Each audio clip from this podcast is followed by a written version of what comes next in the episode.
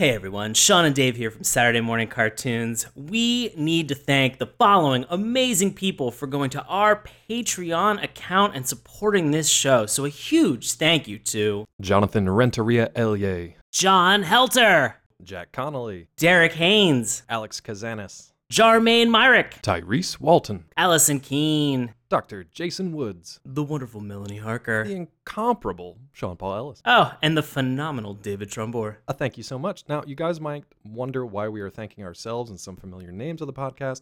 It's because we want you to know that we not only appreciate your uh, donations to the podcast here, but we are actually putting in our hard earned dollars as well. So, to give you guys an idea of what you can actually get for some of these monthly contributions through Patreon, if you can't contribute any money whatsoever, we would love it if you guys would just visit patreon.com slash Saturday morning cartoons. Remember, that's morning with a U and just share that link out among your social media uh, pages. That would help us out a lot and just get the word out there.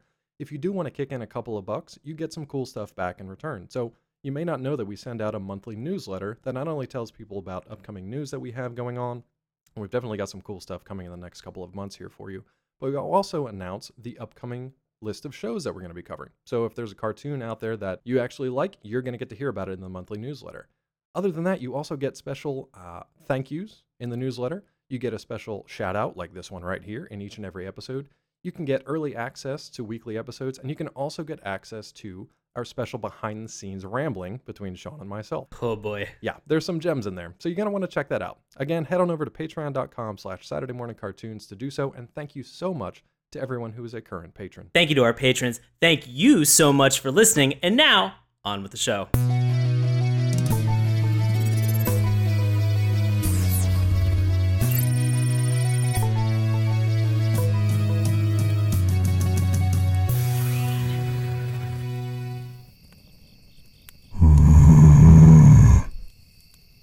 Welcome to Saturday Morning Cartoons, the weekly podcast that revisits, reviews, and ridicules some of the world's weirdest animated series. Coming to you from San Zucchini, I'll be your co-host Dave Trumbore. Joining me as always, a fellow member of the Nightshade family. It's Sean Paul Ellis. How's it going, sir? Uh, David, David, David. I'm doing well, buddy. How about yourself? Doing good. We got one more spooky tune to close out Ah. Spooky Tune Month, also known as October. what a coincidence! Yeah, what a coincidence. and this One is gonna last drop. show. Yeah, this is gonna drop like right before Halloween too, which is nice. I know. This is a guys. You're listening to this on the 30th. You've got 24 hours Mm-hmm. to put together now your ultimate Halloween costume Mm-hmm. and get ready for All Hallows Eve. Put that out into the world so that you can have super fun. Uh, just a reminder: Yeah. if you decide that you want to take uh, a fun cartoon cosplay photo or something, guys, we'd love to see it. Mm-hmm. That'd be awesome. Yeah, that'd be super fun. If you decide to go as a cartoon character, we want to see that. Look, and bonus points to you guys, and that's all you get because we don't have anything else to give you. Bonus points to you guys if it's a cartoon that we've actually covered, and you have like 170 some odd things to choose from, so that should be pretty easy for you. I'm gonna give double bonus points if you can fill an entire pillowcase full of Halloween candy, even if you have to buy it. That's totally. That's actually that's not what I thought you were gonna say. I yeah, thought I you were gonna imagine. say I'm gonna give everybody bonus points if you can fill up an entire pillowcase with nothing but raw tomatoes. ooh pulpy. Yeah. Interesting. Why would you say that? That's a weird thing to say. Candy makes sense, but Well, it should, given the context of this last episode. Oh. We are, of course, talking about Attack of the Killer Tomatoes. but wait a minute, Sean. Wasn't that a low budget 70s movie? Oh my gosh. Well, get ready, because let's talk about it. if you're curious, it was also adapted to become a cartoon. So, for those who are not familiar, Attack of the Killer Tomatoes is an American animated television series based on the original movie and its sequel. It aired on Fox Kids from 1990 to 1991. The original film, Attack of the Killer Tomatoes, was released by Foursquare Productions in 1978 during the 1986 to 1987 season of Muppet Babies. A- Where, where are you going dig. with this? Yeah. There was a segment in the episode that was titled The Weirdo Zone, in which Baby Fozzie Bear talks about, quote, Attack of the Silly Tomatoes. The segment used clips from the movie. Now, that episode's success led to a live action sequel, which then led to the creation of the animated series. So if you watch this and you wanted somebody to thank, it's Baby Fozzie Bear from the Muppet Babies. Thanks, Muppet Babies. Yeah. We did a we did an episode on that, and I remember that there was this weird kind of they included live action uh, film sequences from like films that were either old enough that they had the rights to, or there were it was just like common rights or whatever, or that were so, so cheap to buy that they picked them up from Attack of the Killer Tomatoes, I guess, which was not a kid friendly movie at all. So they probably had to like hyper curate exactly what scene they picked. But I love the fact that it was like this weird uh, cooperation between different studios that not only led to Return of the Killer Tomatoes, the sequel to the movie, but that it led to this animated series. That's crazy. I think the sequel to the movie actually did a little bit better too. So it gave them enough clout and enough money to go ahead and make an animated series from this you nonsense. you you are never going to be able to move forward in Hollywood unless you got that sweet, sweet ac- ac- uh, acidity uh, tomato money yeah, that tomato coming out. where it's at. Eh, tomato money. Did you ever watch the live action? You know what? I feel like I did, but I also feel like I didn't. So Okay. I ended up going back and watching in preparation for the show Hmm. tonight uh, a little bit of the live action from 78 Yeah. and I have to tell you it really made me laugh That's good. there is very little horror or suspense in it. Essentially it is it is a woman who is quintessential 70s blonde woman uh, that you would imagine being in a movie at that time standing over a sink and she's like doing the dishes and then out of uh out of the like garbage disposal a tomato pops up and it's making like a lot of weird kind of noises that we saw uh in in the actual cartoon for Yeah. certain characters like for for FT like FT. Okay. and so it, it's it's making some of these like FT kind of noises and then tomato just kind of rolls around the drain a little bit and the woman backs up I- in Not terror what I expected. no, that's not what I expected either. The woman backs up in terror, and like the tomato jumps onto the floor and then rolls towards her, and that was like the opening credits. That's And I, amazing. I just thought to myself, there was a whole movie that was based off of this. Two. okay, Two Yeah, two. cartoon. and a cartoon. What's funny is that you kind of need to know a little bit from the movie in order to appreciate the cartoon, which is a weird choice considering that the movies were not for kids and the cartoon definitely was. So, if you guys aren't familiar with any of this backstory, I'll let you know what the synopsis of the cartoon is right about now. So, the series picks up five years after the Great Tomato War, where tomatoes have been banned. This has not stopped Dr. Putrid T. Gangrene from engaging in his experiments toward his ultimate goal to rule the world. His most successful experiment is Tara Boumdeay, a tomato turned human who runs away from Gangrene, taking along her quote unquote brother, the fur covered FT, whom she passes off as a dog. They befriend Chad Finletter, nephew of the great Tomato War veteran Wilbur Finletter, who vows to help them against whatever Gangrene has planned. And that essentially sets up exactly where this series drops you in. It kind of drops you in expecting you to know most of this stuff. There's a little bit of an intro that we'll get into, uh, but not much. They pretty much drop you straight into this nonsense. So this is kind of fun. So I, I know that I, I asked the question Yeah. about the the live action movie, but did you watch this in 1990, 1991 when this was on the Oh, air? the cartoon? Absolutely. yeah, I did too. Yeah, I definitely remember this. And the things that I remember most are the theme song, which we'll talk about momentarily, Yep. and the the interstitials. Oh. I really remembered the interstitials quite a bit, and we'll, we'll talk about them probably in the animation section. I don't remember the interstitials. Really? I, I I will say, and I will ask the question at the end of this first episode that we watched tonight. Was there a weird interstitial that they had towards the very end? Maybe I'm saying the wrong thing. I mean like the the scene transitions. Oh, okay. So not like the not like the commercial cuts or the um, just the transitions. the scene transitions. Transit. Yeah, Yeah, that's what I got meant. it. So we don't we don't have a star wipe or a cops badge wipe or anything like that. Cops. Uh, Man, we need more of those. we need more wipes.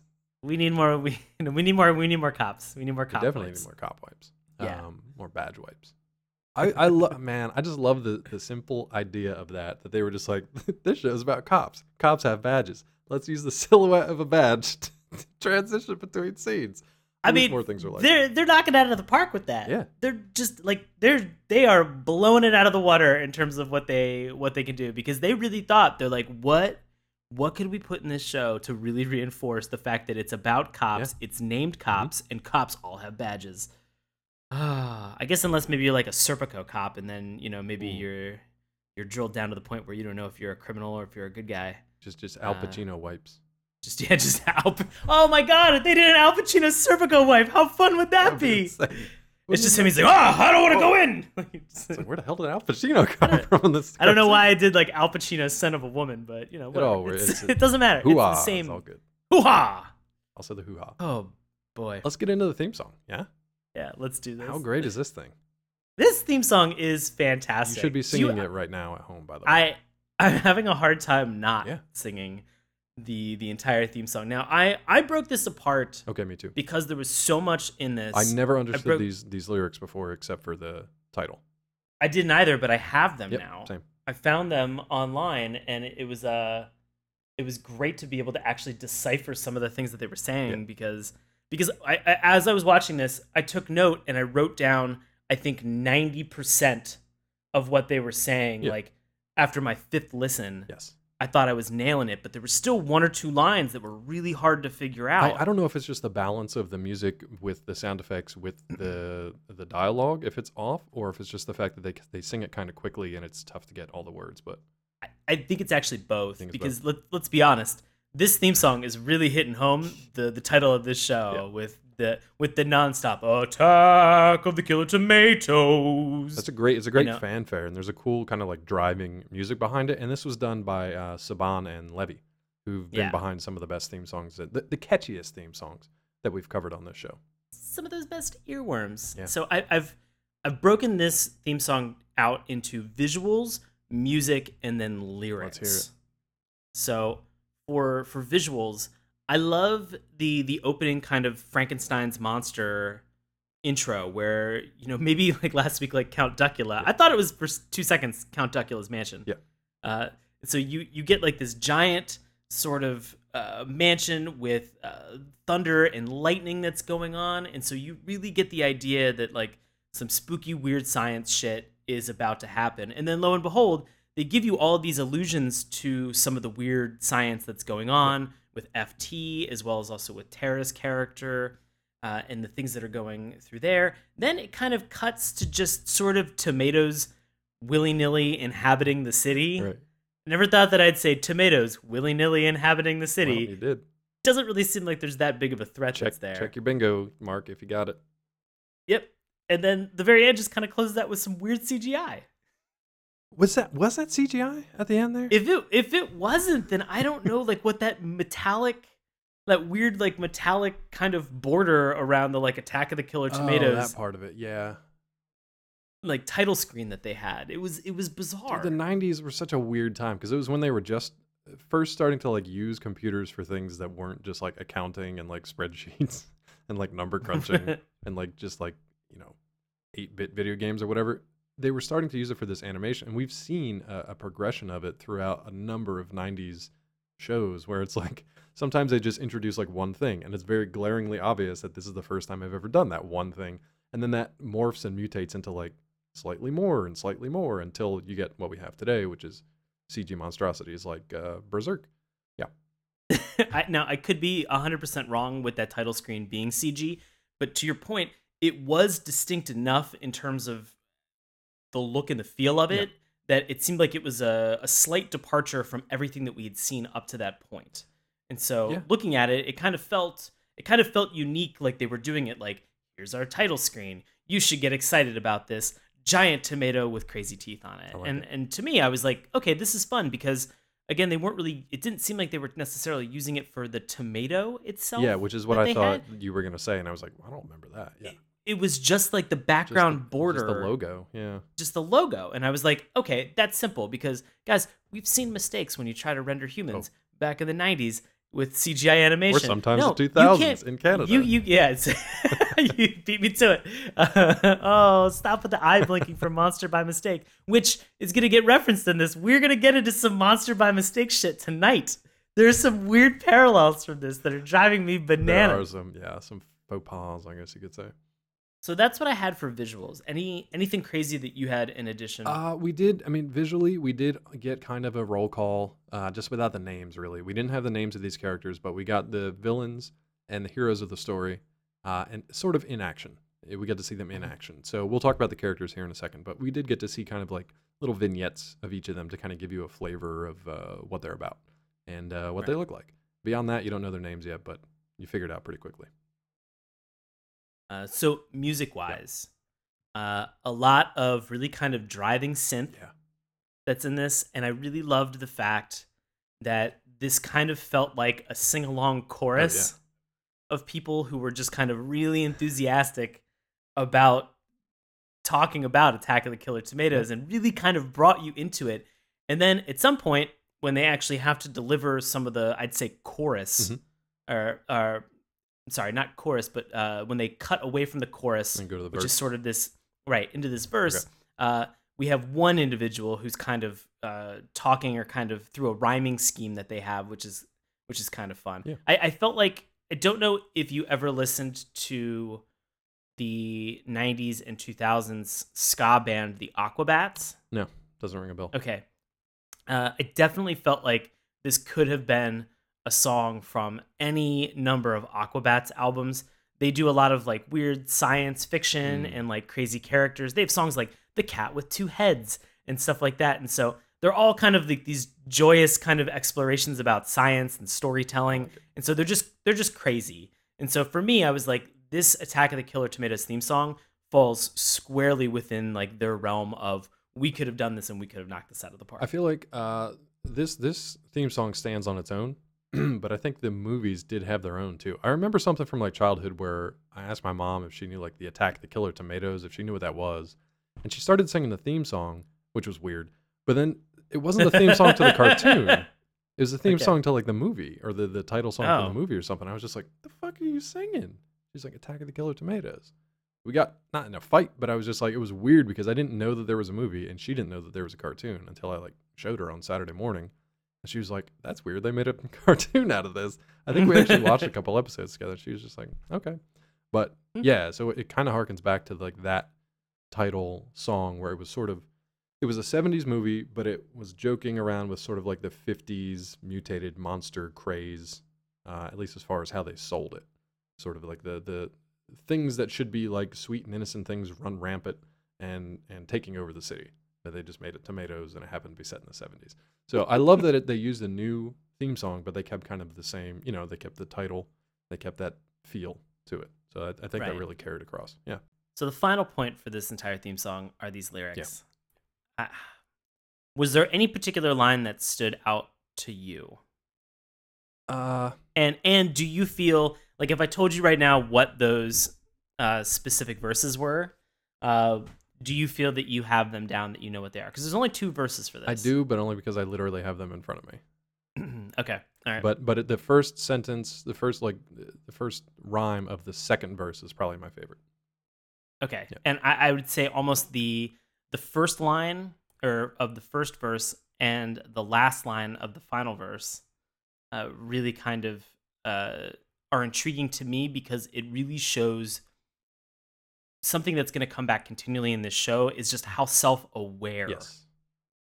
this car- this cartoon actually is. And so, the, if you're not familiar, this uh, this line it says from Gangrene's lab, uh, come forth each week. And so they're they're definitely referencing the fact that like this is a serial cartoon that's going to be ahead every Saturday. Uh, you know, and then at the very end it says, Well, well, why don't you uh, read them the read them the whole verse? Oh yeah, okay, okay. Um, so it starts out the uh, the verse that says, "From Gangrene's lab come forth each week a ripe red monster of which we speak, except when he has a security leak." Tomatoes. in that moment- tomatoes. and- Tomatoes, and then that moment you sort of see uh, Chad and the Tara character with FT sort of running away. They're the security leak. I do like I do like the way that they say it though. Like everything has a very kind of like kind of rushed uh, rhythm to it. Everything's very rhythmic, but it makes it difficult to understand what he's saying because he's like forcing the words into a rhythm that is not a natural rhythm. So it's it's yeah, it's good that we have the lyrics now, so we know what there's, they're a- actually there's, saying. there's there's definitely a couple more syllables in there that they could have cut out to make it flow. Yeah, security. Uh, I don't think I'm very Nixon. A secu- a security leak. A security leak. I am not. Uh, so we have uh, Here's my favorite. line. second. Oh, this is your favorite Mhm. line. It says, uh, "Can no one stop these mutant No, fruits?" that's not the line. Damn it, you skipped What? over my favorite line. I give you one The line. O- Oh, oh, oh! Isn't it? Oh, isn't it a pity? Oh, isn't it a pity? Tomatoes. Tomatoes eating the Tomatoes City. eating the city. I don't know why, but that always cracked me up as a kid because he was just like, "Oh, isn't it a pity?" He's like singing it like underdog or something. like so- Tomatoes eating the city. Yeah, it was great. I loved it. And then we get to this point. It says, "Can no one stop these mutant fruits? Where will we find our brave recruits? Can Wilbur get rid of that dumb parachute?" Tomatoes, tomatoes, Tomatoes! CG logo. Yep. Maybe CG logo. Possibly, Hopeful. I think CG possibly CG logo. But no, it's a it's a Different art styled logo Perfect. with possible CG. possible 3D. Possible. But no, it's it's a fun uh, theme song that I could never fully sing along with because I had no idea what he was saying except for parts of it. But yeah, it was just fun. It's just like a very fun, like you said, self-aware. It kind of gives you an idea of what the show's going to be about. You know, it's going to center on something that comes out of the mad science lab.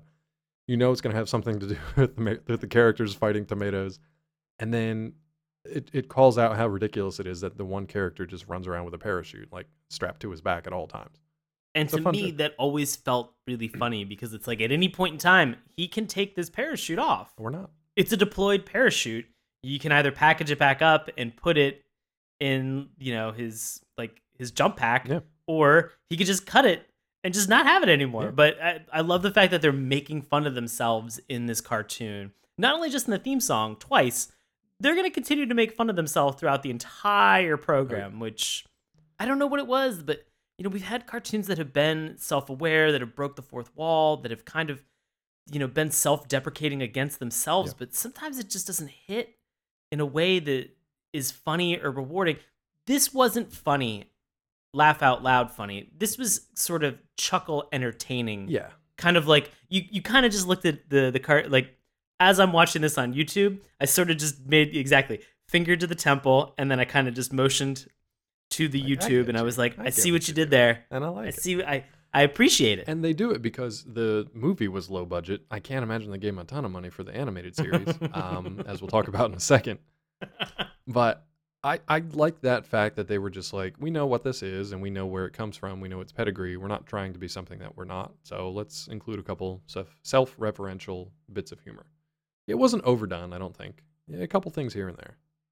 Yeah, And then including the theme song. So yeah, it was good. right. But there are a few things that we can make fun of this show for.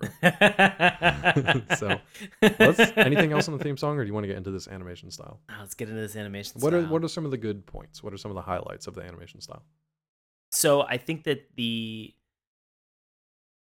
I think that they do a really good job. I Struggling. not intended to it's not intended to be a pregnant pause. I'm just trying to put my words together in a way that's coherent. So I, I think that they do a great job at being able to uh, to have some fun character design that's in this Yep. that seemed very unique. They do a good job of of really kind of outlining uh, specific characters Some- and their sometimes environments literally, yeah. yeah sometimes literally uh they i thought that they did a good job with some of the animation i will say at certain points there were definitely some sort of character derp moments Oh god, yeah. That were a little bit confusing or made me laugh a lot because I, you could tell that they were flubs and you were just like oh no like, they somebody did left not them in there, yeah. yeah, somebody did not coordinate this whatsoever. But I, I think for the art design, it, the thing that it, it resembled the most for me was if you go back and you take a look at the April O'Neil character from uh, from the original animated series of TMNT. Uh, it was very similar to that, like thin lines to kind of outline things, simple shading, very bright colors. Yeah, pretty much. I do like that though. But uh, specifically, you pointed out that they took some, they made some interesting decisions with uh, different characters. So like Gangrene Oh, looks sickly. Like his his colored palette is not. It's not good. It looked pretty bad. He's got like stark white hair, but then kind of just like almost like a rotten, like greenish gray skin. It's a really weird color palette to, to work with. And he's like contrasted against his uh his his um helper. Let's talk about him His assistant. His assistant, thank you. Who's like very tanned and blonde, and he's got a bright blue suit on. It's just like a weird contrast between the two. But I really like the uh, designs of the tomatoes. I thought they made them, you know, they could have just all been same size, same shape, same color tomatoes. They varied the sizes, they varied the colors, the shapes. The ones that actually got to be like, you know, quote unquote hero tomatoes, they got some cool design aspects to them. Some were very strange, some were very like terrifying, and some were super cute. So it was it was neat to see that they took they took some of the uh, nods from the movie, but then they kind of made it they cartoonized it a little bit too. So I thought that was pretty cool. However, there are some rough spots. What's your What's your favorite rough spot? I have one. Was Uh, really there was one. There was one towards the very end, which is a close up of uh, Chad, okay. where he is he's making some reaction to. I don't know if it was around towards the end when there's the the kind of the the whistle snatching. Yes. Which, which will Um, make sense slightly more in a few minutes here. Just me. Yeah. And so uh, there's a moment where Chad has a reaction to something that is that is occurring, and he definitely has a face that reminded me again of Monster Monster oh, by Oh, no. mistake, where it just seemed like they could not get the eyes to work, and it was just one eye was closing and Oh, one eye was open. It was just it was just that awful back and forth blink that we've seen in other shows, and who it was Their blink it was jarring. Yeah. the blinks the blink sync blink and sync. so it, the challenge is, is that we've seen blink sync go wrong on other shows and because we now talk about it it's definitely something that i i look out for and when i see it it just feels like it feels like such an egregious error where it's like all right everybody huddle up Yeah. animators we need to Look talk this about shit. this Yeah. this is awful but i mean this is 90 91 so Yeah. I, I And like we said, kinda wanna pretty low forgive it. Yeah. yeah what was uh what were some moments of errors I have you? one. I have one favorite and then one just like weird animation decision. My favorite Okay. moment is fairly early on. We see Chad talking to Tara, and Chad is talking. He's not asking her a yes or no question, but she's just shaking her head no for no reason, back and forth. And you, you're seeing the camera from like behind her head, so it's not even like on her face as her perspective. Her head's just like turning for no reason for a good like five or six seconds.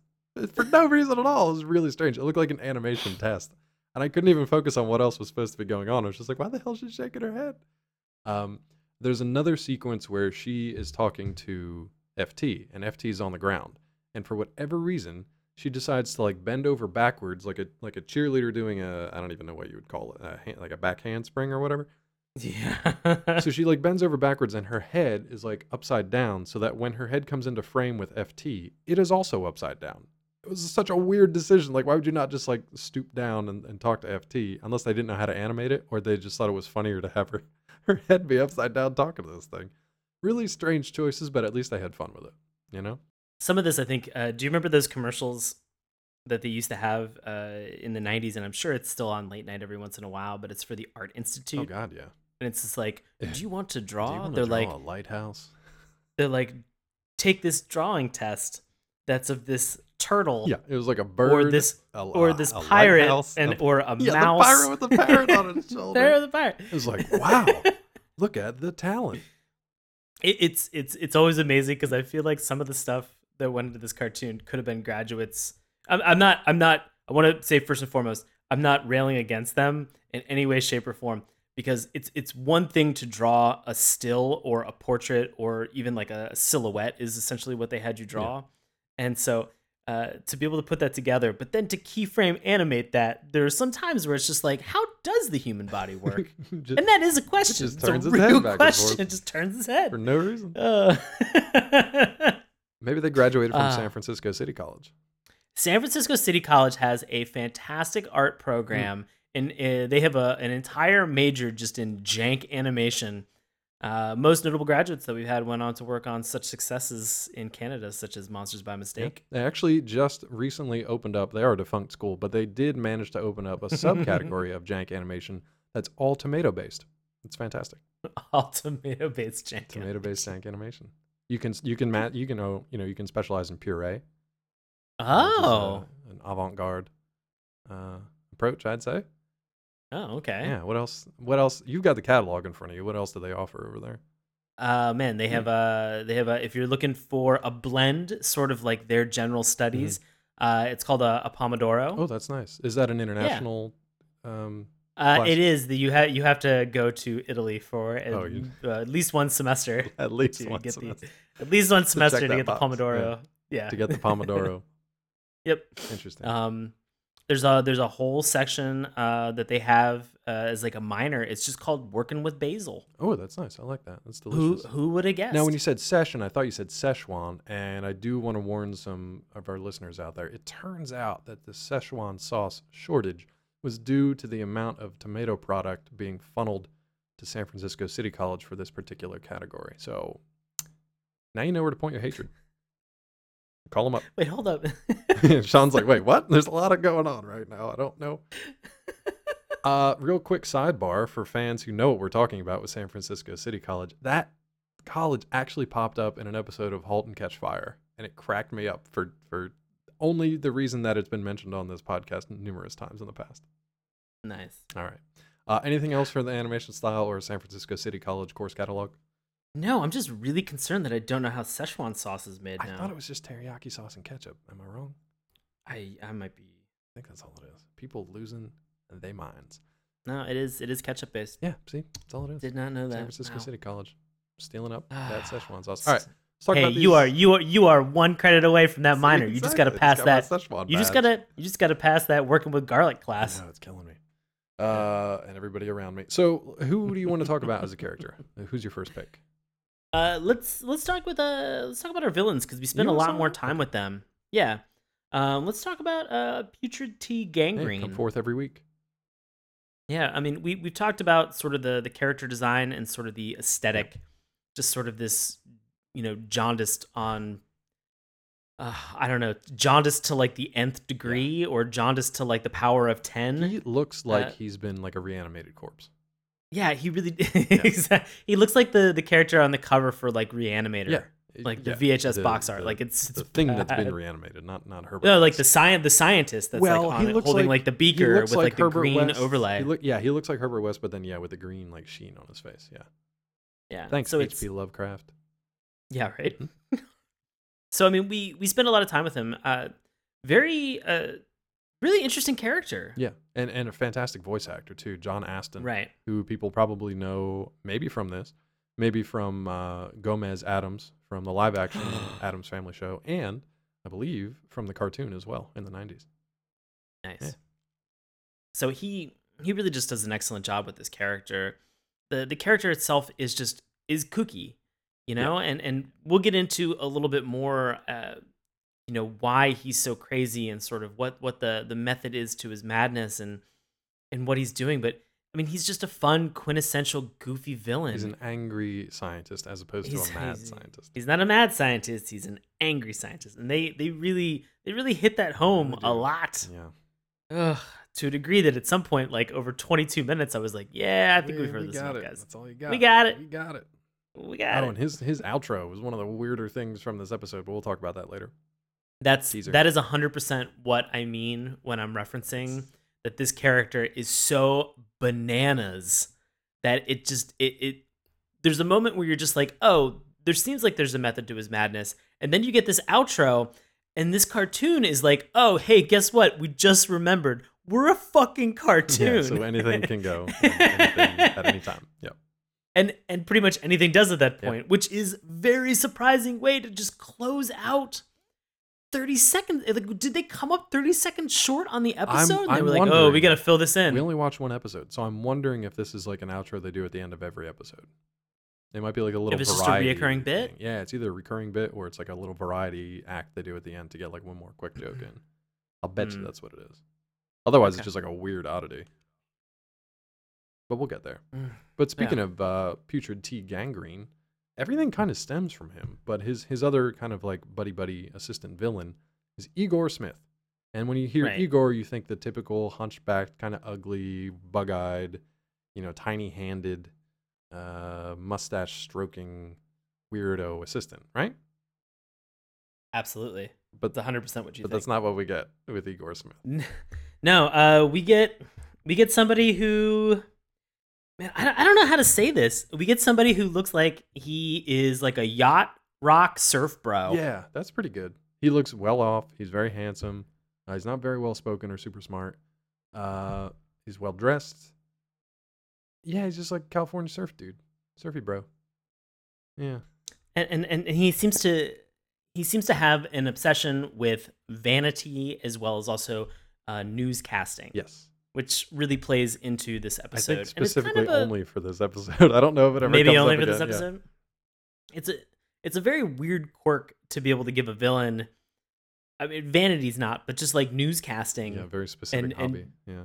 yeah, news production just seems to be something where he's just like, I was born for this, and you're like, were you? Well, he does have the bone structure like- though. I feel like he'd definitely be I a mean- good anchor. I mean, I feel like he has the perfect set of hair Nice teeth. uh, to be on television. You know that that dimpled chin. Mhm. Yeah. Well, maybe a little too uh maybe a little too tan for he's a little tan. He's a little broy, but um, 1990 he probably would have been pretty good. sure. Probably would have been pretty good. I think about I think about somebody who's like that tan Yeah. delivering the weather and being against a green screen yeah. and just I mean, I don't know. Maybe you just pop at that point. Maybe it's just something you just really like pop Just like out and people can really see you and so maybe it's a benefit. I don't know. I've never been able to tan in my life, so I don't know what the that Daywalker. I don't know what that's like. Do you think he's better than I- Whitley White as a newscaster? I think that they were both terrible. They're both awful. I think they were both awful through and through. Uh, I think they were both just really they were so self obsessed that even when things were happening, they just they were just along for the ride. Whitley White reminded me of Ted Baxter though. Which Oh, I kind of liked. I like that he reminded me of Ted Baxter. Kind of, kind of dumb, kind of vain, um, and a newscaster. So it worked out pretty well. uh, and Whitley wasn't really the villain or the hero. He's kind of like an in between. But we'll talk about him a little bit more in the plot. From our Right. hero side, who do you want to chat about? let's, uh, let's get into Wilbur. You want to get it? You're picking the weirdest ones. Like I thought you were gonna pick that, but only because I thought you were gonna pick a weird one. Oh, because I am I'm referencing Wilbur because you know we we talked about him, uh, you know, in the joke about the parachute in the theme Yeah. song itself, and so you know as we've mentioned, it's been five years since the Great Tomato Wars have ended. And and all tomatoes he- have been banned since then. Right. And so just uh the the crazy thing is that they talk about is that it is illegal to transport and sell a tomato, which again, the reason that this show doesn't take itself too seriously is that as this line is being delivered by by Whitley White, there is a tomato that is poking up on screen underneath like right by like his like, Like, by the table, right breast by the of the pocket. table, Yeah, right by the And it was table. a super cute tomato. there's a little tomato, Just and then it just little splats. It just splats itself on top of On him, and face. he's just like, yeah.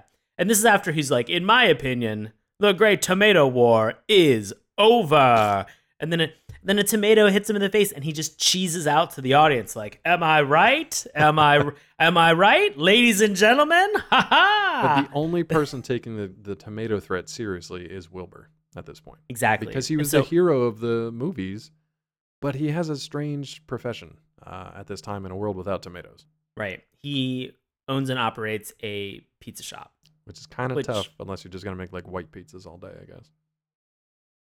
I mean, I guess you could do that. I mean, you know, there look, there are a lot of ways to be able to to make a sauce that you can put on a pizza Are there? that though? if yeah, there are. And so let's say, you know, we have because I mean like look, you're saying that tomatoes are outlawed, Mhm. you know, but you still have something like you have red peppers, you know. It's not like you're giving up salt For and pepper now. and basil and garlic, you know, they're I know, yeah, right?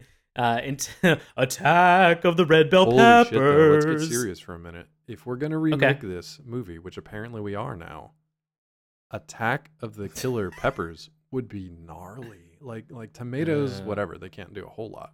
Peppers can mess you up. Peppers can mess you up. Oh man. Like if we get Yeah. the Ghost Bros in, Ghost Ghost Pepper Bros, We get those uh those scorpion pepper man, bros. Man, people are gonna literally die in the streets. You even get me, who has handled tons, who's handled hundreds and hundreds of peppers because I love them for for food. And every time I cut a jalapeno, I'm just like, oh, I'm not gonna touch my eyes that have contacts in them. Five minutes later, I'm just screaming and crying in the bathroom, and then I'm like, "Well, I have to take the second one out too, otherwise it's just going to continue to hurt. Just- I can't, just I can't fall asleep with one of them in an eye. exactly. Yeah, I'm doing it with my pinky fingers, which may or may not have been into contact. It's a whole fun process that I How is there not a device or an app that plucks a contact out of your eye yet? Because it's your kind of fucking eye, Dave. living in where things don't do things for me? Oh, God. Like take my contacts out when I have pepper Ah. hands. We got this Internet of Things. Why can't we have the Internet of just my eyes? Can you imagine though somebody buying a robot that j- its only function is to like poke you in the eye and pop your contact out? I wouldn't even trust that damn robot. Why? trust because I wouldn't trust myself because I'd flinch and poke my own eye out. Hold on. Let me break this Let's down. it. You just asked for something Mhm. that you wanted. You don't wear contacts though, I'm a complicated man. Hell yeah, I've worn contacts since I was like. oh, you have? old. Okay. All right. All right. All right. Um, so you're asking for a product that then you're saying if you had it, you wouldn't trust it. Yeah. And so therefore you wouldn't use it. Yeah. I'm I'm I'm very, I'm, very I'm a- confused by that assertion. I'm assertion, a man buddy. of the internet. I want things and I Oh, want it now, and I reserve the right to complain about them and then boycott them later. Oh, fair enough. Mhm. Welcome to the internet. Cool. Ah, But no, it, we're gonna love it. rewrite this movie with Attack of the Killer Peppers, and it's gonna be like legit scary. okay. Cool. Alright. Bookmark it. I could be on board for that. All right. Anything else from Wilbur? We haven't really talked about him, but anything else on Wilbur? No, we'll we'll talk about his weird pizza choices Yeah, uh, later on that he has. And I've made some weird ass pizzas. I got a book of uh, Teenage Mutant Ninja Turtle pizzas out in the kitchen. nice. Um, who's left? Who do you want to talk? Like maybe the three main heroes of the story. yes, so we have uh we have Chad, we have Tara, and we have FT. Who's your favorite? I think it's Tara. Interesting. I thought you were gonna go with the dog. Really? Yeah. I, I think my challenge that I have with FT now let let's be very clear. He is a tomato, but he's like a shaggy tomato. He's technically a furry tomato, which is where FT comes from. Or Is fuzzy where the- yes. Yeah. fuzzy. And so they they have this FT, this like kind of dog furry shaggy. looks more like a strawberry to me, to be honest. he does he does he does he but the entire time they keep positing the thing they're just like oh well ft you're gonna be fine because we can pass you off as a dog and i was like wait did we just forget how fucking dogs How work What do dogs look like? in this world did we just i mean look i know i know that we just went through a tomato war but nobody went to war with a fucking dog did we just for did we lose our mind on how dogs operate If nothing else, I would look at that and just be like, "Is that your dog?" And they'd just be like, "Yeah." I'm like, "He's covered in blood. Like he has Yo. nothing but solid blood. What happened to your on. dog?" where's the back part of your Where's dog because your Yeah. Your dog looks like it was cut off. Is your dog brachycephalic, like a like a pug or a boxer? Something. Like what what's wrong with your dog? Also doesn't have additional legs. your dog should have four legs. It's a quadruped. Like that's how that works. This dog is an effed up dog. I love that they were just like, he looked like a dog. Like, no, mm-mm. That's one of my first notes. Like, mm-mm, this thing does not look like a dog. He's super cute though, and I'm willing to give him a pass because he's the best. He's cute. I, I think I all really just think yeah. he's all uh, twelve out of ten. Best oh tomato oh my dog god, we gotta tweet that at the Yeah. rate, rate dogs. And if they We say this is not a dog, we're gonna raise hell. I just I, I think that that was one of those things I was like, what kid watched this back in the '90s and was just like, "Mom, Dad, I want a dog," and then they got a tomato and they're just like, "Thanks." Thanks. They're like, "I'm gonna I'm gonna take it out and walk it every day." And after one day, you've got this just Just bruised just and shredded. disgusting bruised Yeah, just- tomato. the kid's just dragging it around the house in a leash. Mom, Mom, I put a band-aid on the dog because the dog wasn't looking good. It's just dripping pits. Can you imagine trying just, to take it for a walk outside on like that cobbledy ass sidewalk, just shredding Oh. its skin off? just shredding it just a piece. Nothing but Ugh, pits left. Seeds, I That's guess. gross. Poor dog. Yeah. Rip. PETA, don't contact us. It's a tomato. Yeah, it's tomato. Don't so worry. talk about Tara. Let's talk about her name first of all. Did you pick Yeah. up this What little her- pun? What was her last name? Tara Boumdeay. Boumdeay. Does that sound familiar to you? Yeah, but I'm not getting what if I it. said So let- Tarara Boomdier? Tarara Boomdier? Still not regis- Tarara Boomdier. Tarara Oh my god, are you kidding me? not, unfortunately. I looked at it and I was like, that looks Ah. familiar, but I can't think of why. And then I was like, ah, it's that damn song. It's like the Howdy Doody song. But Yep. Rah Rah Boom Dier. Jesus. Do you Okay. feel bad about it? No, I'm just glad that I finally got Okay. there. I just really thought it was something where they were just like, let's just give her like a generic white girl name with just an Kinda interesting or a, Bouvier. like a Yeah. yeah, like Bou- I thought it was really kind of like a spin-off of Bou or Bouvier. But hey, I was wrong, and that's what the show's about. it's usually me on the other. Like, I, it's usually me saying the actual pun, but I can't hear it in my head. Like catchphrase. Like I'm I- saying the thing, but I don't hear it. Like I was looking at like Chad Finletter and Wilbur Finletter. Like, is that anything? I don't know, but I'm not getting it if it is. Dr. Gangreen's No, pretty easy, but yeah. right. Oh, let me ask you uh, about Tara a little bit. Yeah, Let's go in because she she is our monster by mistake in this episode, but at the or our turbo time- teen. Mm. At the same time, that is a tomato.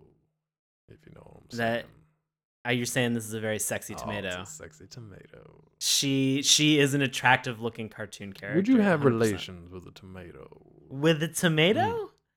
I mean, I feel like every time I take a bite of pizza, I'm having an entire courtship in my mouth with that tomato sauce because it's so good. Is it? Does she have like tomato flesh inside? Like if you sliced her arm open, this is getting morbid. But if you cut her open, yeah. is she just like tomato pulp inside? Now I'm getting grossed out. and I'm Uh, rethinking my uh, attracted attraction to Tara the Tomato Girl. this really just got like SMC after, After dark. Rule thirty four. Uh, Yeah, I, I think the challenging thing with this is that they give you a very limited scope of really what the the transition or really what she is woman versus a tomato. yeah. And so really drilling down into a lot of the intricacies that we're obviously having questions about, which I want to say are perfectly logical questions to have about the fact that natural. perfectly natural. You're coming of age. Tomatoes are becoming sexy. And so they just I think that's I think that's actually a big mouth joke. is it? I think it's a big Uh, mouth I re- It might yeah, be the, it might be the contributing O'Lakes- writer on uh, Nick Kroll's Big It might Mouth. be the Land O'Lakes butter uh, chick, but it's the tomato tomato, I guess. Guys, if you're not watching Big Mouth on Netflix, please check Check it out. out. It's fantastic. Stop looking at them sexy Yeah. tomatoes. Or do. I Or mean, I don't keep- know what yeah, to I tell you. Like, you know, tomatoes tomatoes can be, I guess, very luscious Mm. as they, that's a point literal out in line of this- dialogue. in It's this a cartoon. literal line of Here's the dialogue thing- from this Here's the thing cartoon. with me. Like, here's why I'm so like confused and sexually frustrated by this cartoon. There's, there's in the movie, Tara was the creation, I believe, and she was also the girlfriend of the main character. So she was like tomato girl, but also the girlfriend of the main character. In this cartoon, they've aged them down slightly, but Tara is still kind of like sexualized. Chad, who's the the boy hero, is a little younger, but at the same time, they're like friends. They sometimes dance together in closets when no one's looking. Like there's a lot of weird shit going on. But he he brings her back and forth from being a tomato being a girl. So he's got this kind of like Right. tomato girl power over her. Not over her, but like he, he assists in yes, a very strange turbo teen kind of way. There's a lot of weird sexual tomato energy, is all I'm trying to say. I'm almost gonna shut up for a minute and just watch you dig this tomato I'm- grave of your own. Done planting my vine. Uh, but to uh, but to back up Dave on this, it, it is really curious because they do. Oh, that back up on the vine Mm. joke, Jesus, man. Um, so I mean, they do they do really sexualize the Tara character, which is a very interesting choice for the show Attack of the Killer Tomato. But again, like a lot of it is kind of built on that whole like B horror film uh idea of like It you know you I'm have sorry, but on my end, it sounded like you said be a horror film, no no oh my god not which is do not technically another way to say a B horror film. They're, they're pretty Yes. similar. So those those those classic like low budget B movies that are in the genre of horror. Uh, had to clear that one up.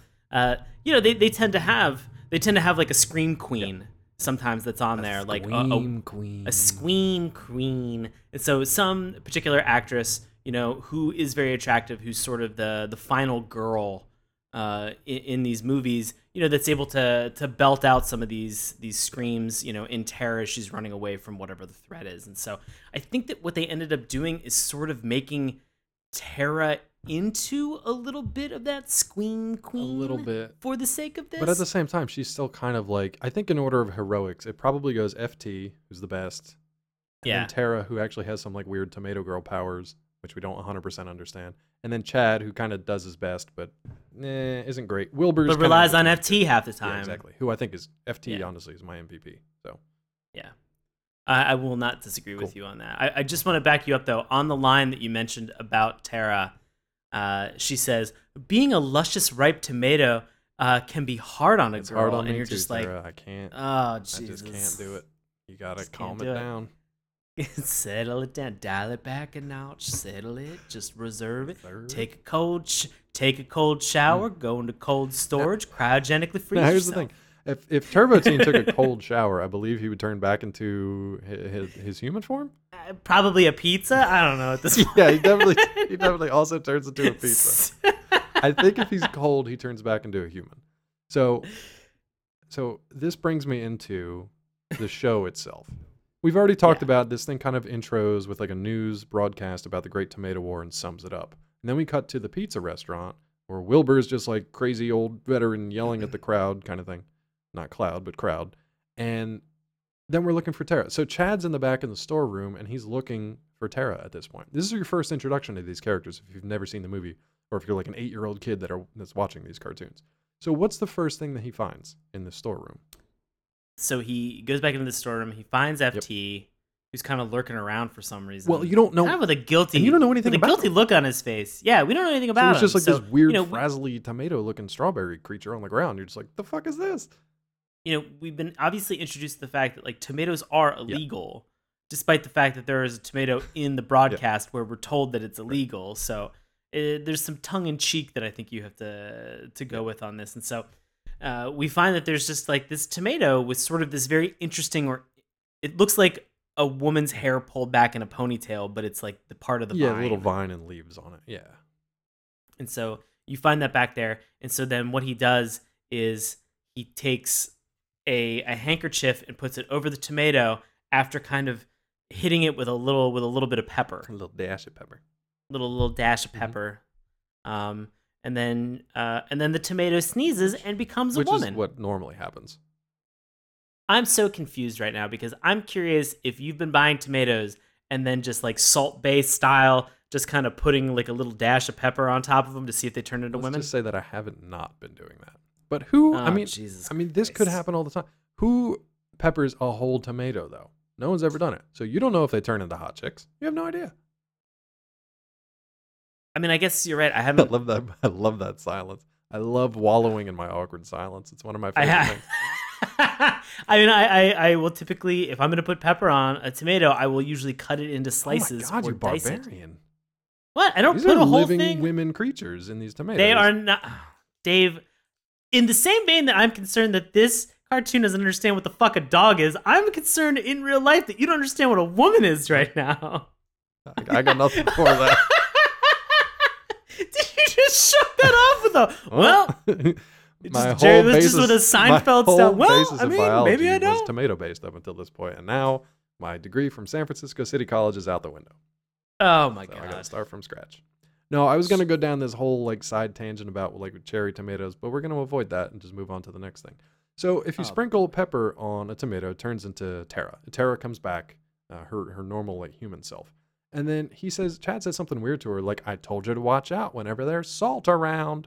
And it turns out that she like I don't know like fell asleep, just like wandered under this like this packet No, of like no. pouring salt. What was she doing back there? It was a there was an open open pack. She was back in the storeroom getting something for Wilbur, presumably, and she didn't see that there was a like a box of salt that had been Oh, leaking. okay, she like went to go grab her. something, Okay. spilled on top of her. and that because apparently she from her uh, her experimental creation by Dr. Gangreen, who the whole thing is he experiments on tomatoes and other vegetables and tries to like make them do his bidding so he can take over the world.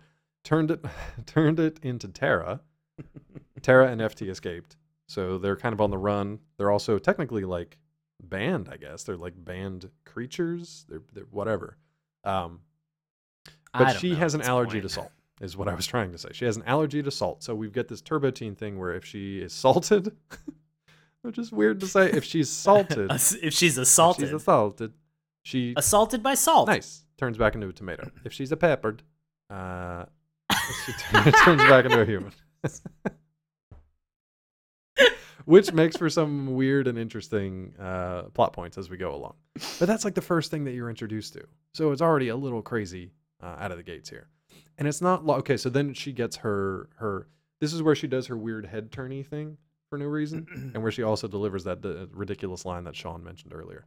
Now here's where we get to one of my favorite parts of the show, and I mentioned this Sean. I think uh, did I mention this on the show or before the show?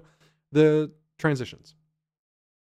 Oh yes, so we these these transitions. We originally said that maybe they were I interstitials. interstitials. I I, took that as something else, but sort of the wipes and the transitions that we have that are in between scenes. And so, tell me a little bit more about these. Well, Dave. so like we've we've seen on cartoons in the past, whenever we're transitioning from one scene to the next, rather than just like a jump cut or a smash cut or whatever, or to like narratively not connect them at all, they just do a scene transition. So usually something will either just like wipe across the screen, or there will be some like a BraveStarr star will come out, or on cops a badge will come out, and it'll just wipe you to the next scene.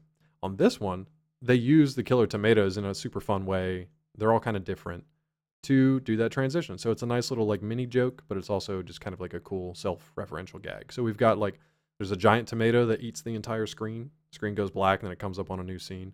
There's a tomato that just just splotches across the screen, so your whole TV screen's covered in tomato splotches. And there's another big fat tomato that just rolls across it. Yeah, it just rolls. I remember the the fat tomato rolling. I remember the across. That one was always eating my the screen favorite. because that scared me when I was a kid. Yeah, it was Really? creepy. Wow. Yeah, you just got eaten by a giant tomato, and also tomatoes are Interesting. girls somehow. I- The food Very now confusing. ate you, and now the food is attractive. yeah, I don't get it. I do love food. Yeah.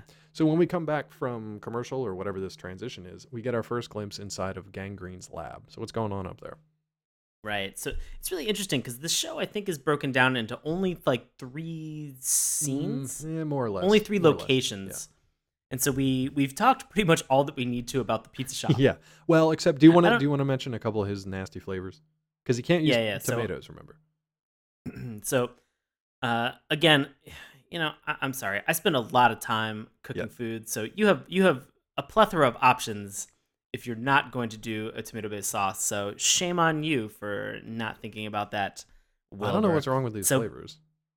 Uh, I'm sorry. The two pizzas that he introduces us to is mayonnaise and red snapper. Yeah.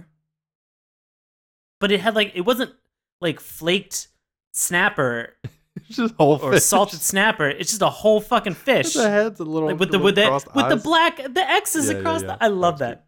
Uh, and then the other one that they have that sort of uh, lends as a segue to transition from one location to another is Chad is delivering a pizza down to the station where the newscast is taking place that is peanut butter and onion. Delicious. Is it? Probably not. That doesn't sound great. Yeah, I mean that sounds like a weird thing to put on a Yeah. pizza. Well, but I'd try it once. Yeah, I mean I'd give it a Ugh, shot. as long as it's not pineapple and ham. Ugh. Really? No, I love it. I'm just kidding. You're not. Oh, okay. It's my favorite. I haven't had it in a very It's long really time, good. Sweet I. and sour. It's so good. Don't at me. I mean, I. don't add us out I'm- there. This is the one time we're going to tell you not to contact us. I don't want to hear it.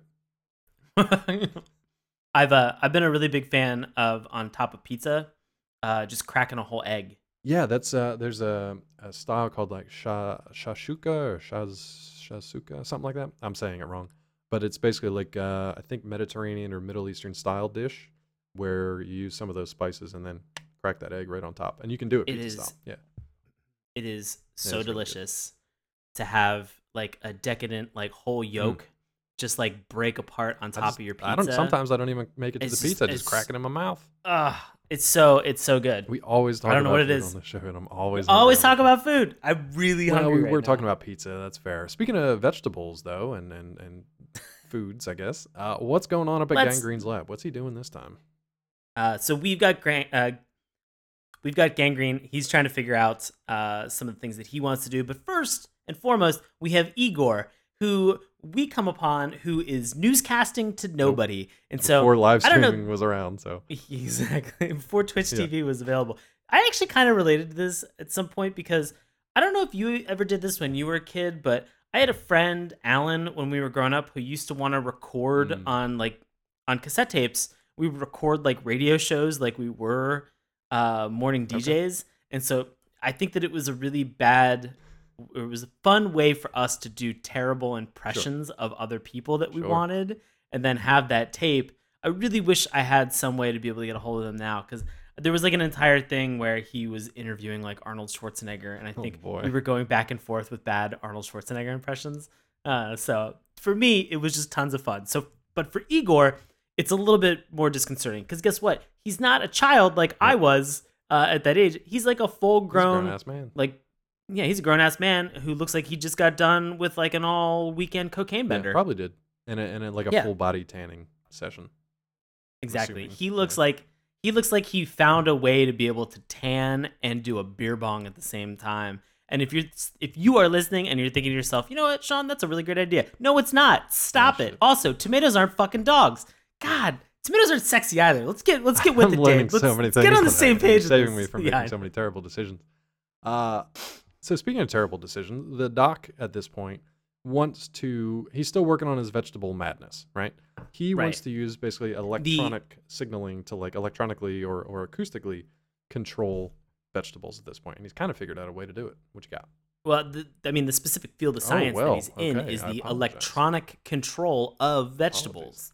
And that is his essence of genius, as he calls it, because he's going to be able to accomplish this with six milk bottles and a tuning fork. And at that moment, I really just went, "You better explain this cartoon. You better fucking explain this a little They bit better."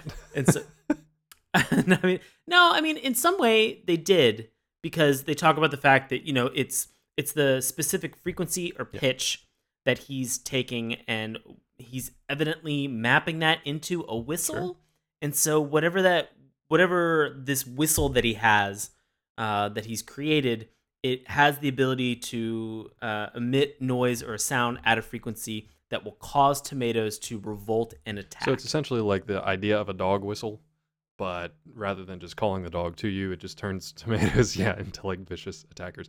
And this is the first episode of the entire series called "Give a Little Whistle." I think that's what it was, or yeah, "Give a correct. Little Whistle." So yeah, so there you go. There's your title uh, call out uh, in the plot of the thing itself. So you might imagine that everything revolves around getting this whistle out of the hands of uh, Dr. Gangreen and into safe hands, but he's not just going to go around town like the Pied Piper. Like he's got he's got a bigger, more nefarious plan in store for this. which really brings us to the third location for this episode, which is the the actual KRUD news What's studio. It's crud. Because guess what?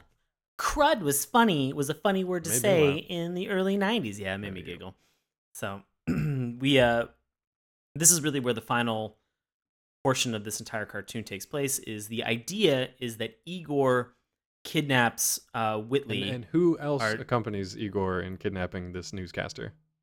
is is it it's this group of five smaller tomatoes and i believe the leader's name is zoltan, or Zoltan? Yeah, one of the two. Like Yeah. from uh, yeah Yeah, that was so Zoltar. we- Anyway, yeah Close enough.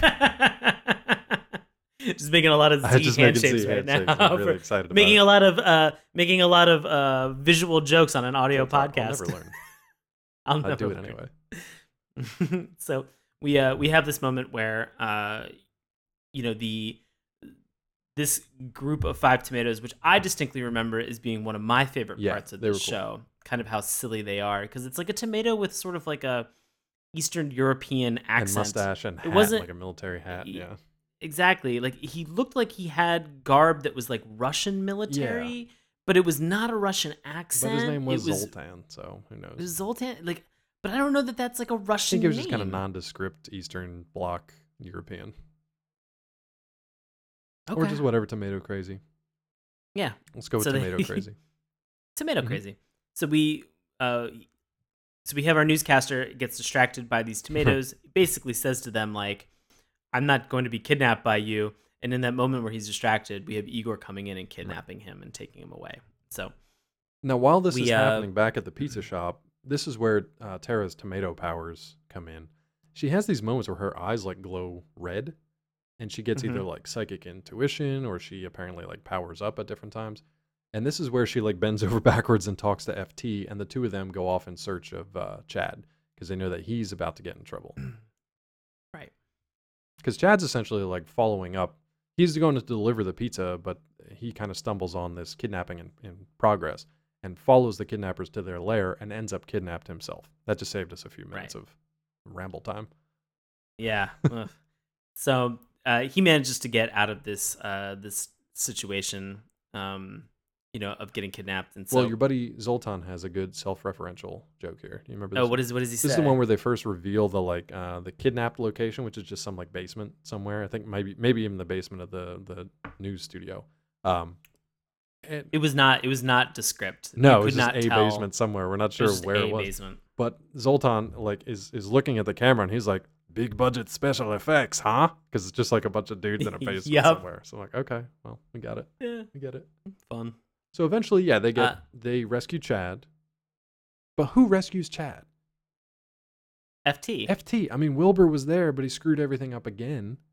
I mean, the challenge for this show, and and like we'll get into this in a second, is that anytime something needs to happen, anytime they need to capture this whistle uh, before, because as we talked about, Gangreen's idea is that if he's on this news show, what he can do is he can blow the whistle on the Right. air, and it'll sort of attract all of the tomatoes that are in the surrounding area that have been outlawed, that are illegal, that are rogue factions of tomatoes and they will all descend upon the town of San Zucchini and attack it and destroy everything. Me- and yeah. he's he's talking about the fact that like they're going to destroy like all the trees, all the Yeah. buildings, all the cars, and then he's like, "I'll be the ruler of whatever's yeah, left." uh, It won't be whatever's that. left. It- he's like, "It won't." It won't the funny thing is that like he is victim of these attacks as well because in his lab when he tests the whistle out all these tomatoes start like attacking him and he was like ah maybe i didn't think this one out great but he just like hides for a while but then does he use it a second time when chad is there he he eventually like gangreen shows up he turns let me back this up chad got attacked chad gets attacked by a bunch of tomatoes but i can't remember if gangreen blew the whistle or if they were just already angry tomatoes that were out attacking people because chad gets cornered in that alley remember I think he. I think they just show I up. I think they just show up. Didn't make any sense. So they show up. He's like hiding from them in this back alley, and this is where the big, giant, scary tomato shows up. And I think Chad even throws like a bag of trash or like a full trash can at it. There's a full, trash, can into its mouth That was and a it great shot. Tomato eats Yeah. it, turns it to a hot girl. No, that's not correct. Uh, What? but Tara shows up and like blasts it, but like off camera. You don't see what happens. All you see is the tomato just explodes and it just like coats everything in tomato paste. And her eyes are kind of glowing. But then out of nowhere, Gangreen comes up and uses the little salt trick again, and she's a tomato again. Poof. Yeah, that's I, I it's really challenging because I feel like the biggest threat that these tomatoes really provide uh, because most of these tomatoes are the regular The little guys. the little tomatoes that you know you would pick up you know at, at a grocery store they're not these giant mutant uh, tomatoes with teeth they're just regular tomatoes and when they attack you they're throwing themselves Yeah, like on like a kamikaze kamikaze tomato. suicide Yeah, yeah, yeah. mission and so it seems like the biggest threat for this is do i take these clothes to the laundromat or do i have them dry cleaned uh, or do i Just just buy new out. clothes like I'll be honest with you. Sometimes I'm looking at this show and I'm realizing like the biggest threat is to your wardrobe, I mean, you might not to your actual you might person. get, like lightly bruised, depending on how ripe they are. They seem pretty dang ripe Alright. though, because they're splotching all over. next the place. time, next time you and I see each Mhm. other, we are gonna throw tomatoes at each other. we're gonna each do other. like ten paces. We each get a tomato and throw it as hard as we can. See what happens. We are gonna. This is gonna be dueling tomatoes, and then at the very end of it, then we're gonna have a Beyblade fight. Nice, weird, but nice. Isn't there a festival in like Spain or Italy where they have the like tomato throwing festival? They just have like giant like vats of like tomato and pulp and everything ever, and they just throw it. There's like the orange That looks festival so- like that, which seems Yeah, very yeah. stingy. But I feel like yeah, orange. Oranges are heavy, guys. Maybe if they're like clementines, uh, that still or, seems like, you can get some. I think they do it with tomatoes though. Okay, Yeah. yeah. I would be. I would be in for a tomato fest. Yeah, I don't know about the fight, but we'll see. I'm just really concerned that it's going to be you just sprinkling pepper on all these fallen tomatoes, kind of trying to coax them to turn into It's sexy gotta women. happen at least once. Gotta happen, guys. Just the law of averages. Ah. All right, let's let's take this episode right, home. Where we at? We Let's got take this. we need to- love we, averages. we need to have a Scooby Doo moment in this episode. uh, we sure do. So the whole thing, remember, the whole plan revolves around Igor kidnapping the newscaster so he can take over, with apparently no one else knowing that he is now the newscaster, in order to bring Dr. Gangreen on with his whistle so that Gangreen can blow his whistle uh, while everyone in the viewing area is watching and then trigger all these different tomatoes into attacking. So basically, all our good guys have to do is get the whistle back. Now, which of our heroes do you think manages to get this whistle? Oh, it's the best it's, of one. course it's it's, It's FT. FT, the best dog ever. I just want to. I just want to say I love the fact that Chad has to keep going, and he says this now. I think two or three times in this episode. He just goes, "FT, do your thing," and I was like, "What's the thing?" Just being awesome. Nobody's- like it doesn't have one nobody's specific thing. communicated. It's just great. No, but nobody's communicated anything to him. He's just like, "FT, Do you? do your thing, do your thing," thing. and like, and he just he just knows what to Yeah, do. He's the best. He's the best cartoon tomato mean, dog ever, and I don't think that's really only- an arguable point. And no, it's not at all. It's hundred percent certified fresh. oh damn it! I knew it was coming. This episode sponsored by Rotten Tomatoes. Guys, if you're looking for movies, check out Rotten Tomatoes. Learn how their Uh, scoring system works, please. but no, so FT just straight runs up in the middle of a broadcast and just bites the whistle out of his hands. Plot over, like episode done. That's it. Yeah. No, they have to lead you on a Scooby Doo chase at this point, with uh, Igor and Gangreen going through a series of doors and trying to chase FT down. You know Scooby Doo. You know what I'm talking about. I think the the worst thing about this entire Scooby Doo moment is that there's like a center tile that's in the middle That's of the floor that obvious is a different time, color. yeah. and, and you're thinking to yourself, okay, so what's gonna pop out of that? And it's this random security guard that you see for two minutes who's just like who makes some dumb comment and then sinks back down into the floor, and you're just like, what? That why? what what what did that on? serve?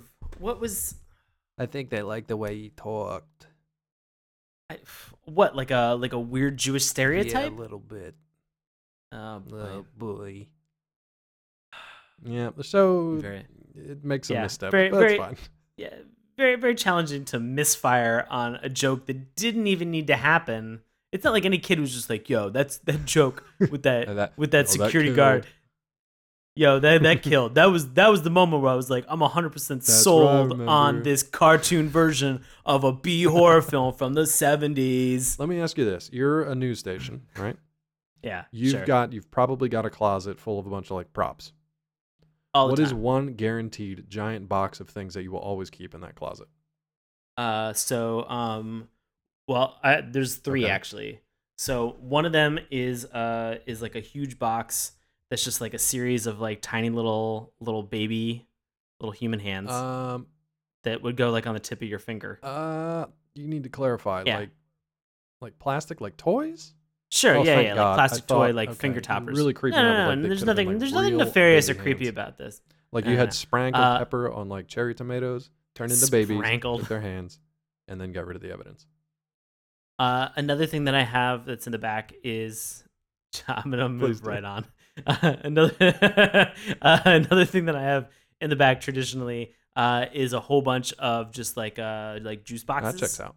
Um, yeah, checks out. And then uh, the third and final thing that I have a huge box of is typically just a whole bunch of generic whistles. Oh, actually, yeah, that's the same thing I have down on my list. So makes sense. Oh. And it works for the plot. It's crazy how Cool. it works into this plot. It's amazing how it just is like oh thing that we need to have resolved Giant resolved. box of thing that is the MacGuffin of the show. Exactly. This storage closet is the most confusing place in the show for me, though, because of the things that happen. I, I there there are points in time in this show where, as I talked about the three locations, we we've talked about not being able to understand where the kidnapping took place or where this actual closet is that's within the news Yeah. studio. Space and time in this show is just is almost uh, an afterthought for this entire group. let of me people. let me ask you this: When Igor, so Igor and Gangreen eventually find our trio hiding out in this closet, and they manage to get a whistle back from them. When Igor shakes out, when he holds Chad by his ankles and sh- shakes him out, was that disturbing for you as it was for me? It was a little weird Yeah. because Gangreen makes the the comment. He's just like again, it was like one of those like two FT do your thing, and he just was like, Oh, you Oh, shake why does everybody- out of their. why does everybody have a thing on this show, and why is nobody talking about it? Why is it so fucking weird? Igor made some weird sounds though when he was like shaking all the change out of out of Chad. though. Oh, did he? I blocked he was just kind that of out. like, oh, oh. oh, oh, oh. It's like, oh god, what's happening? Shaking a ten and he was just like, uh, I need to go up to Wall Street and go on that coke bender on a yacht was. for a Yeah, month. He's probably coming down from that binge. Wolf of Wall Street, bro, going on Mm. here. Quaaludes. So he eventually gets his uh, whistle. So you're like, oh Yeah. shit, bad news for our heroes. Nah, it's totally fine. Because what is it? What does it call instead of all the tomatoes? Uh, it calls all of the ducks. So not only just generic whistles kept at a prop studio, but a whole shitload of duck whistles apparently. And then one of the weirder things happens on this show. All the ducks that have now flown into the studio decide to start like line dancing together. yeah, and then what's even weirder is that everybody's just like, you know what? That's a pretty catchy Sounds song. great. I Even the tomatoes are like, you know great. what? We were gonna like destroy the city and stuff. We're just gonna dance. We're gonna tomato dance. Yeah, we're we're gonna dance. It's to the point where even like Wilbur uh finds Tara and Chad in this storage Yeah. closet that presumably they've been locked Yeah. in. And it's just them conga line dancing, but for only two people, which kind of looked like Tara was was doing butt stuff to Chad. Well, the other way around, I guess. No, because Tara was behind I thought Chad. she was in front of him. She's the taller character. Yeah, but I thought she was in front of him. That's not how you she stage was bent over. Was I she? thought maybe that was just in my mind I don't. I don't think so, you man. gonna cue it up? Sean's gonna cue it up while I try to dig myself out of this weird tomato fetish hole. It is 100% Chad in front of Damn Tara. it! All right, so Sean's right. Chad got stuff in the butt from a tomato girl. so I'm now over my tomato fetish. Really? I don't play that. All right. Mm-mm. Fair enough. It would burn. All right. Uh, there's a lot of acid in Yeah. tomatoes, so maybe. Mm. Yeah. All right, still not the weirdest thing that happens in this episode. That's pretty much No. wraps it though. Like Wilbur just leaves them in the closet to weirdly do butt stuff and conga together. So we we've Not mentioned this and we've kind of teased yeah. this out. No, not at all. Uh, we, we've kind of messaged this earlier and we've teased this out now. There's this moment towards the very, very end, which is just sort of like this bizarre, kind of unnecessary interstitial where again they they realize that they are in a cartoon setting and they can do weird cartoon Yeah. shit. And so Dave, what what happens to this? Because we have Igor who's interviewing Dr. Yeah, Gangreen. so he's still living out his fantasy of like being a newscaster, a news anchor, or an interviewer. And he basically just asks him if there's. Doesn't he ask him something like, "Is there anything that uh, listeners don't know about him? Uh, yeah, it's sort of pertaining to like the field of Yeah. science. That How did he get in, into correct? that? And how did he how did he go on the path of being an angry scientist? Yeah, yeah. And so what? What? What's this response that he has? Oh well, when I was only six years old, I ate an entire lawnmower, and then he just goes, just goes, and just like vibrates off camera. That was it. he pull he Yeah, pulls pull- his oh, it was tie. Okay. he pulls his tie like it's like a- like a like it's a ripcord or whatever. starter. Yeah, like a ripcord starter for uh, an actual lawnmower. And then he just like like he's on heat like Yeah, he wheelies just- like wheelie heels. Right he on. just kind of like brrrr, like right off screen, and you're just like, and then and then it just cuts. right credits.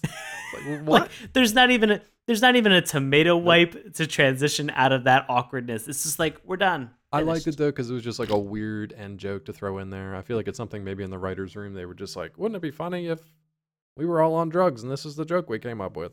So I, I don't know. It made me laugh because it was such a non sequitur. I hope they do that every episode. I might actually watch another episode and check that out. But speaking of that, yeah. do you have anything left uh, from this episode you want to mention before we move to recommendations? That is all the brain space I think I have for Attack of the Killer I think Tomatoes. that's about it. We're going to recap our Spooky Tunes month here in a second, too. And we have a couple of shout outs for our uh, favored listeners out there. So, but before we get to all that, buddy, what's it time for this week? Guys, now we have opinions, and it turns out all of you on the internet have opinions as well. And so, uh, in order to honor and understand some of those opinions that we have from people who have commented and watched the show and are passionate about it, we now hand this over to longtime listener and friend of the show, Bobby Anthem, for this week's Love It or Hate It. Bobby, take it away, man. This week's Love It was written by Op Prime from Ardmore, Pennsylvania on January 11th, 2000, titled Hilarious Spoof of Movies. This was a funny cartoon series based around the familiar movies. The show was hysterical, with Dr. Gangreen, voiced by John Astin, being the funniest. I remember one scene where he is chasing and shooting at the good guys from a helicopter or something and said, If this were prime time, I could use real bullets. Worth watching if you can find it anywhere. As for your hate it, since no one hated it enough to leave a bad review, the closest we could find was titled Cool. Written by Thomas, main man at Linian.net from Cardiff, Wales on July 22nd, 1999. Thomas said, One of the great 80s movies of yesteryear. Well, TV series. It was a very good TV series, but could never stand up against the much better sequel to the original film, which was kinda lame.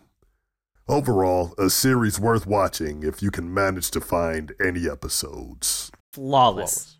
Flawless As victory. always. As always, every week. So, not flawless. So- This show is not exactly flawless. But do you recommend it?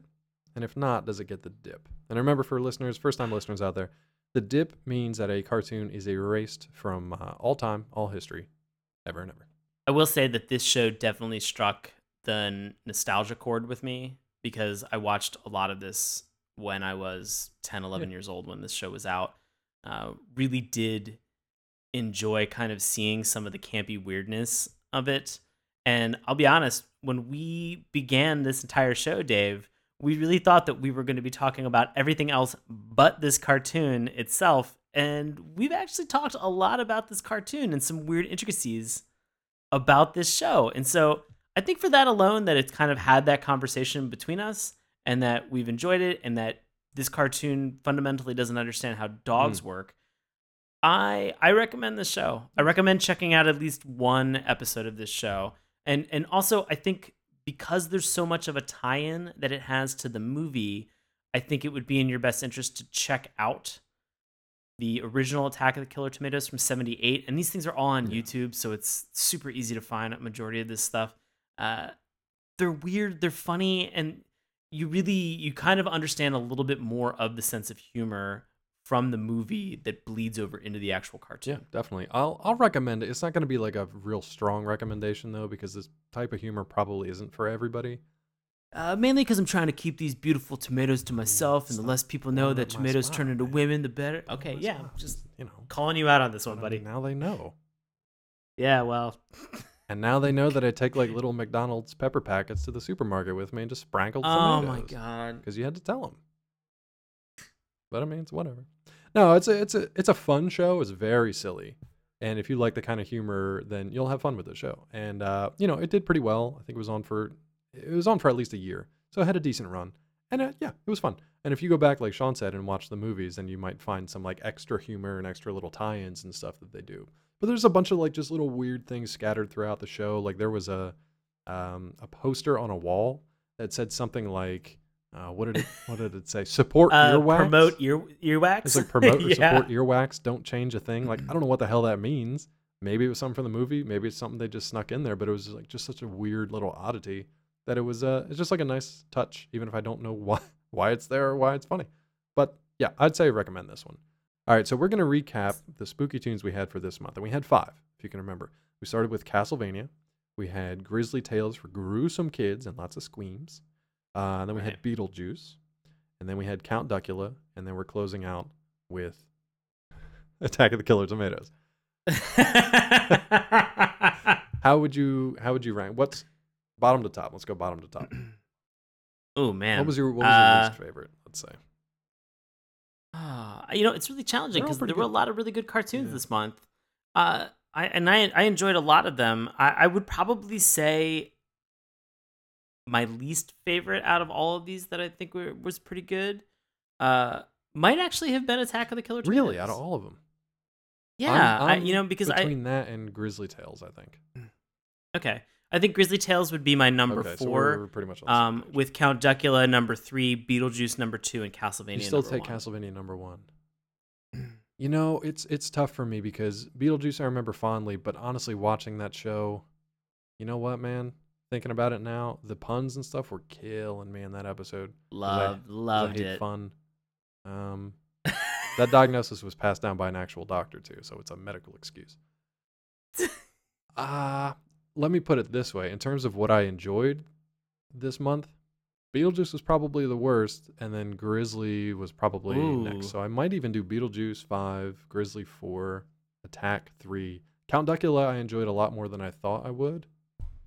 Same. Shit, that's tough between that. That's why this, this month this month has been hard because these, These have been been fun Yeah, cartoons. and we've kind of recommended all of them, so definitely go check them all out. this has been juxtaposed by the fact that like we've watched some really terrible spooky tunes over the month of October last year and the year before, and so to have five solid entries, this makes it really hard to say like you know I, I love them all. I mean, I was I was I was pleased with everything that we They watched. were all good. All good. Speaking of all good, our listeners out there are all great. And Sean has a couple of shout outs he wants to share with you. We've had a couple.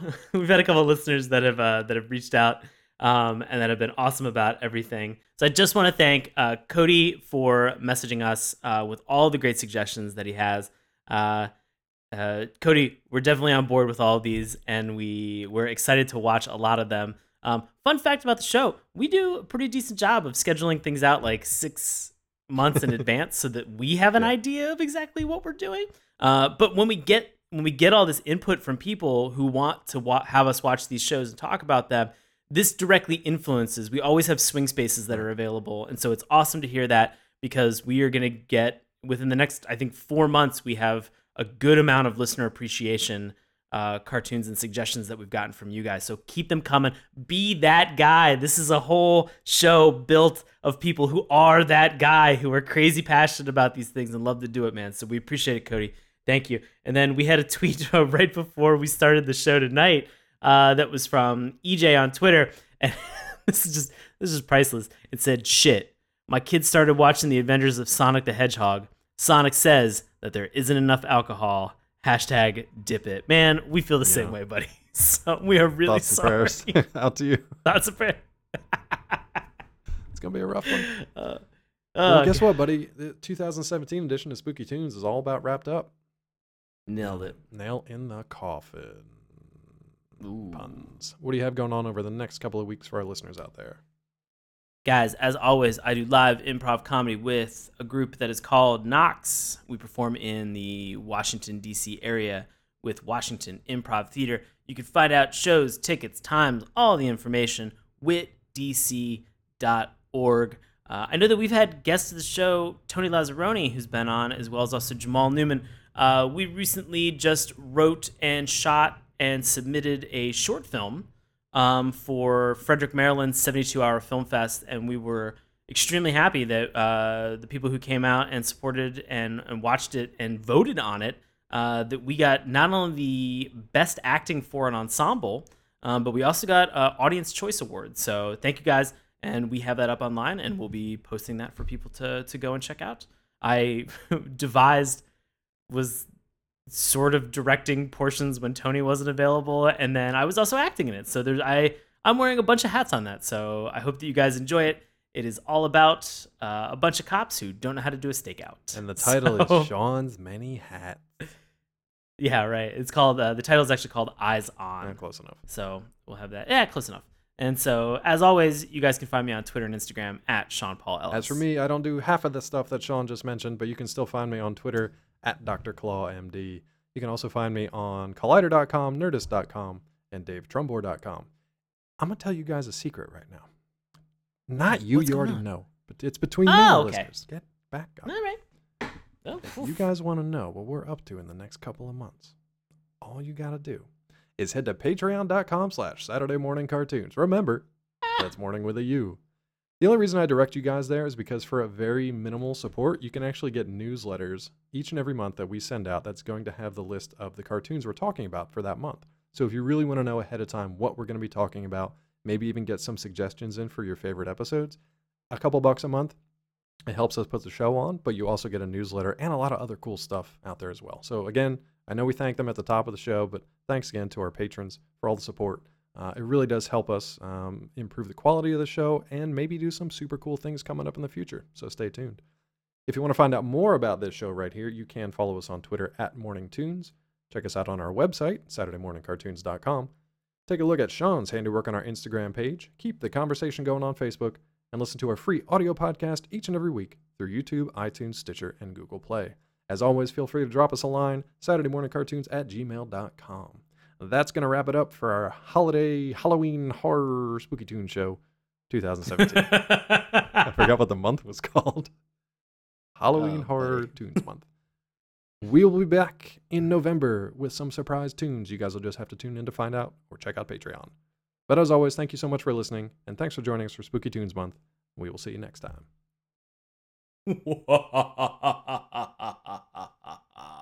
Spoopy. Hey, everybody. Thanks a lot for listening to Saturday Morning Cartoons. Now, if you'll excuse me, I have to transform and roll out.